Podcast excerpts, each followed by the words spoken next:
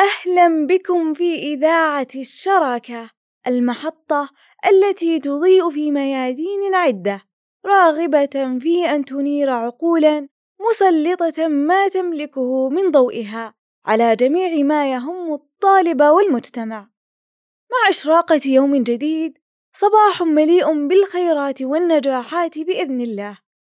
لنبتدئ يومنا بتساؤلات عما إذا كنا نستطيع أم لا أن تكون رائداً وطالباً للعلم في نفس الوقت ليس بالأمر السهل إطلاقاً، فالأمر يتطلب الكثير من الشجاعة والعزم والوقت والاستمرار. سيحتاج أن تكون مغامراً فطناً والكثير من التحديات المواجهة. الطريق مليء بالمفاجآت، نستطيع أن نقول أنه أكثر طريق محفوف بالمخاطر، لذلك نصف رواد الأعمال بالمغامرين، فنهاية الطريق غير واضحة، وهذا السبب الذي جعل الكثير من الطلاب والطالبات الطموحين يتراجعون. فجميعنا تخطر في أذهاننا أفكار كثيرة، وبعضها تكون عظيمة، لكن من منا بادر وسارع وجرب وحاول تنفيذ فكرته؟ واليوم سنؤمن أننا نستطيع، مستلهمين بذلك من ضيفتنا. أهلا وسهلا فيك أروى، حياك الله. أهلا وسهلا فيك طيف، الله يحييك. عرفينا عن نفسك وعن مشروعك. أنا أروى المجاهد، خريجة أنظمة من جامعة الملك سعود، بالإضافة إلى أنني أنهيت هذا الفصل الدراسي من تخصص الموارد البشرية.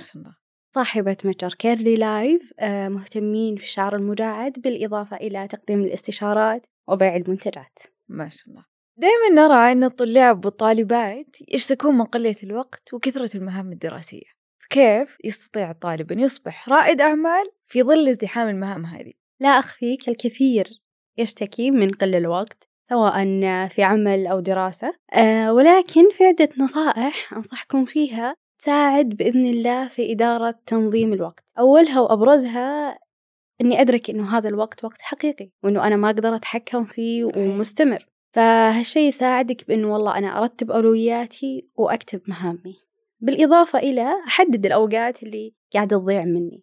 والله أنا مثلا أحدد وقت معين أنه أشتغل الشيء الفلاني، لكني فجأة لقاني أنجرف على جوالي، فأنا هنا لازم أعرف وش الأشياء اللي أنا أنجرف فيها وتاخذ من وقتي وهي مصدر ضياع.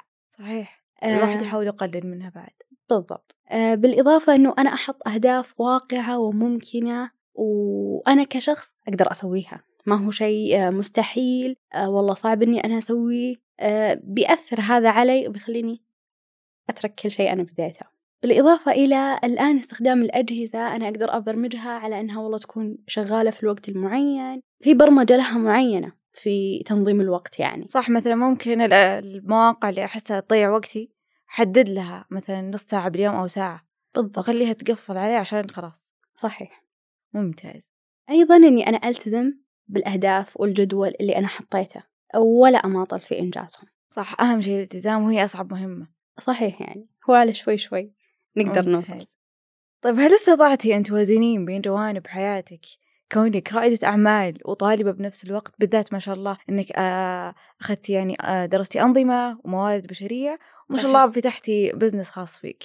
نعم، أنا عشاني بأكثر مجال صار حس المسؤولية يعني مرتفع، يخليك تفكرين بكل شيء وترتبين لكل شيء. ولا أخفيك، صحيح تصير مفاجآت، أنتي حسبتي حسابها أو حتى ما حسبتي حسابها، هذا يرجع للجدول اللي أنتي سويتيه والترتيب اللي أنتي مخططة له يعني، فيكون فيه مرونة علشان هذه الأشياء. كيف كنت تديرين وقتك أثناء دراستك، بالذات مع الاختبارات أو المشاريع تبع الجامعة مع مشروعك الخاص؟ ما أخفيك إنه يكون في خطة من بداية الترم، يعني أنا أصلاً وش خطتي خلال هذه الأشهر. مثلاً والله عندنا مواضيع معينة راح تنزل، عندي أشياء مرتبت لها. اختبارات تكون محددة غالباً من بداية الترم، نص الترم، فيكون في ترتيب يعني مع مرونة الجدول تساعدك إنك إن شاء الله تنجزينها.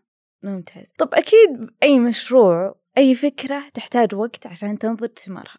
بالنسبة لمشروعك يعني كم خذ معك وقت من الفكرة لين تنفيذ؟ حدود 5 شهور. ما شاء الله. وعلى طول بديت تنفذين؟ حسيت إنك مترددة؟ استشرتي ناس كثير ولا واثقة خلاص أنا بجرب؟ شوفي، ما أخفيك الشيء أو الهدف اللي خلاني أبدأ أنه أنا في يوم كنت مكان هذا العميل وأحتاج من يدلني، لكن كان فعلا مشروع يعني مو مثل الحين في كثير منافسين، لا ما كان في أي منافسين تقريبا، يعني كانوا قلة جدا. هالشي خلاني أبدأ. قعدت 5 شهور أشوف وأبحث وأستشير، ها نبدأ ما نبدأ، لكن الحمد لله. حلو، ممتاز. طيب إيش الفترة اللي ما كان فيها أي عائد ولا أي إقبال لأول ريال؟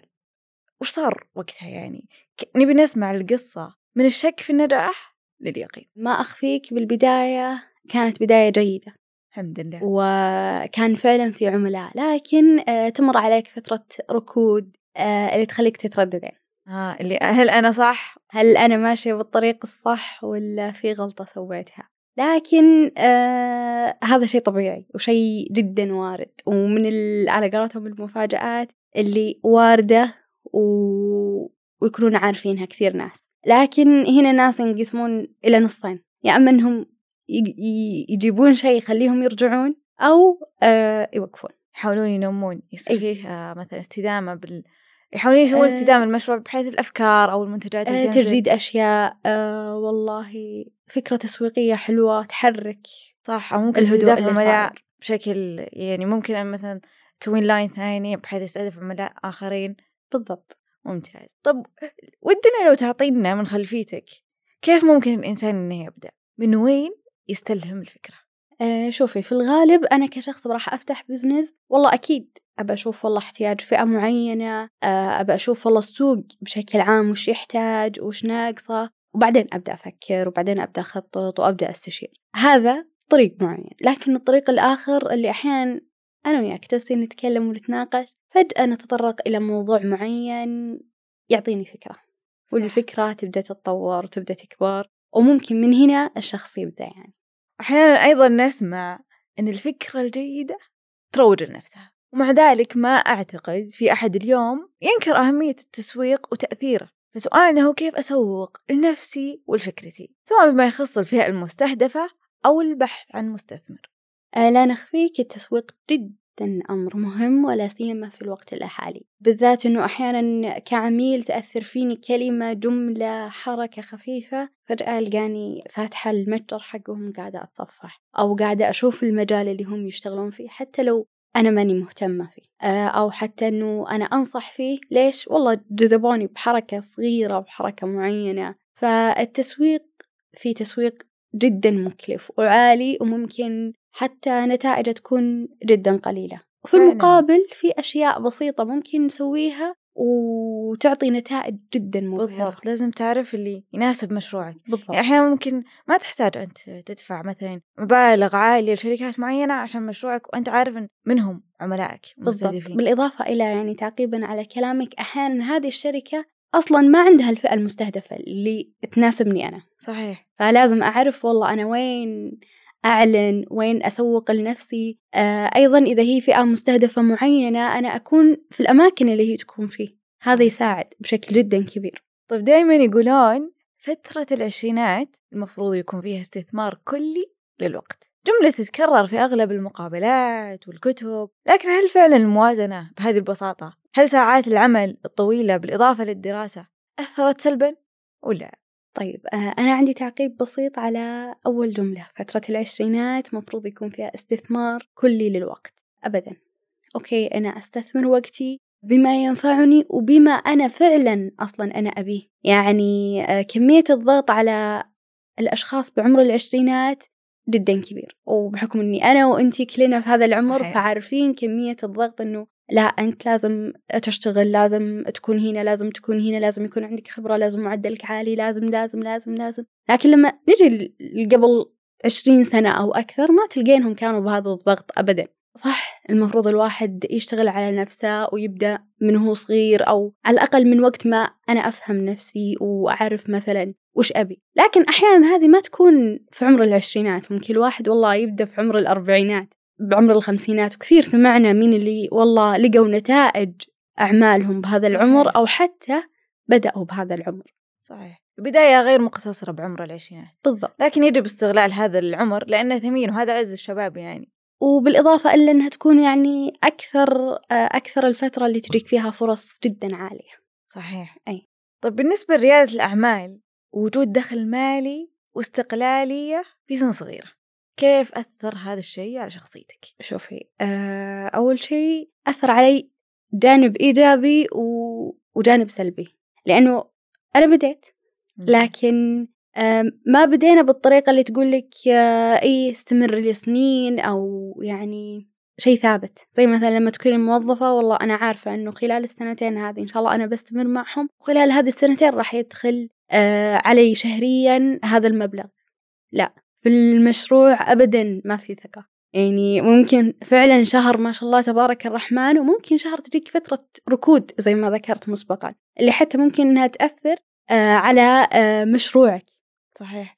طب بالنسبة الأول يعني دخل مالي استلمتيه من مشروعك، هل جاك شعور يعني اللي الله مبلغ مالي ورحتي صرفتيه على طول بأشياء يعني ما تخص مشروعك، كله قلتي لا ستوب، خنفكر، خنجمع، خنستثمر، يعني خلي أطور مشروعي عشان يصير يجلس فترة أطول، يعني ما يكون مثلا مدته سنة أو أقل؟ طيب، ما أخفيك أنا سبق واشتغلت في أعمال جزئية يعني وظائف، فالحمد لله يعني يدخل علي من فترة لفترة، لكن لذة أنه نتائج مشروع هذه كانت مختلفة جدا، لدرجة أنه أول الشهور كانت الفلوس ترجع للمتجر منكم وإليكم.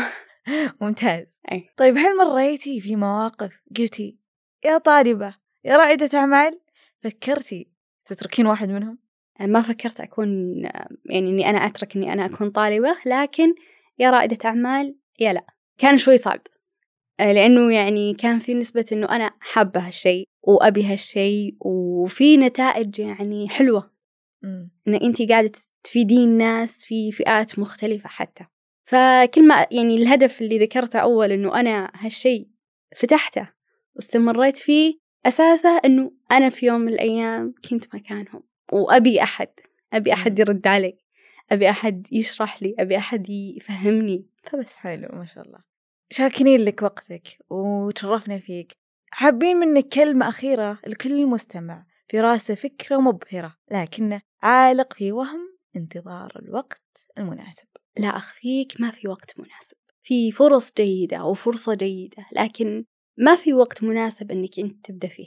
أحيانا يجينا شيء في عز انشغالنا وعز ما يعني حتى أنك ما فكرتي فيها فعلا، لكن جتك ووافقتي عليها ومشت أمورك فيها، مع أنك عن فترة ضغط ممكن تكون ترددت أنك تقبل. بالضبط. فعشان كذا أنا أقول ما في وقت مناسب، أنت عندك فرصة، خذ الفرصة واخلق لها وقت مناسب. يعطيك العافية وشاكرين لك. الله يعافيك، وأنا شرفت وسعدت بحضوري معكم. تذكر إن الله ما راح يكلفك بشيء أنت ما تقدر تتحمله. ثق بنفسك وبقدراتك، وبإذن الله تجد نفسك وصلت لأبعد مما تتخيل.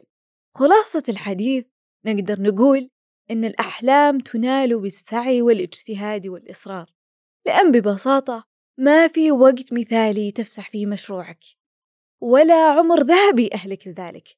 حاول الخروج من منطقة الراحة، وفكر بالأفكار الخارجة عن الصندوق اللي دايم تخطر على بالك وكنت تستبعدها، لأن في مقولة تقول إذا فكرت بفكرة في مليون شخص فكر فيها، لكن الفرق بينك وبينه هو اشتغل عليها وسواها، وأنت فقط تحلم فيها. إذن لماذا لا تبدأ؟ ختاماً، نشكر ضيفتنا الكريمة على وقتها وجهدها، ونشكركم مستمعي إذاعة الشراكة على استماعكم. نتمنى أن تكون هذه القصة ملهمة لكم. كانت معكم طيف اليابس، نلقاكم قريباً بإذن الله.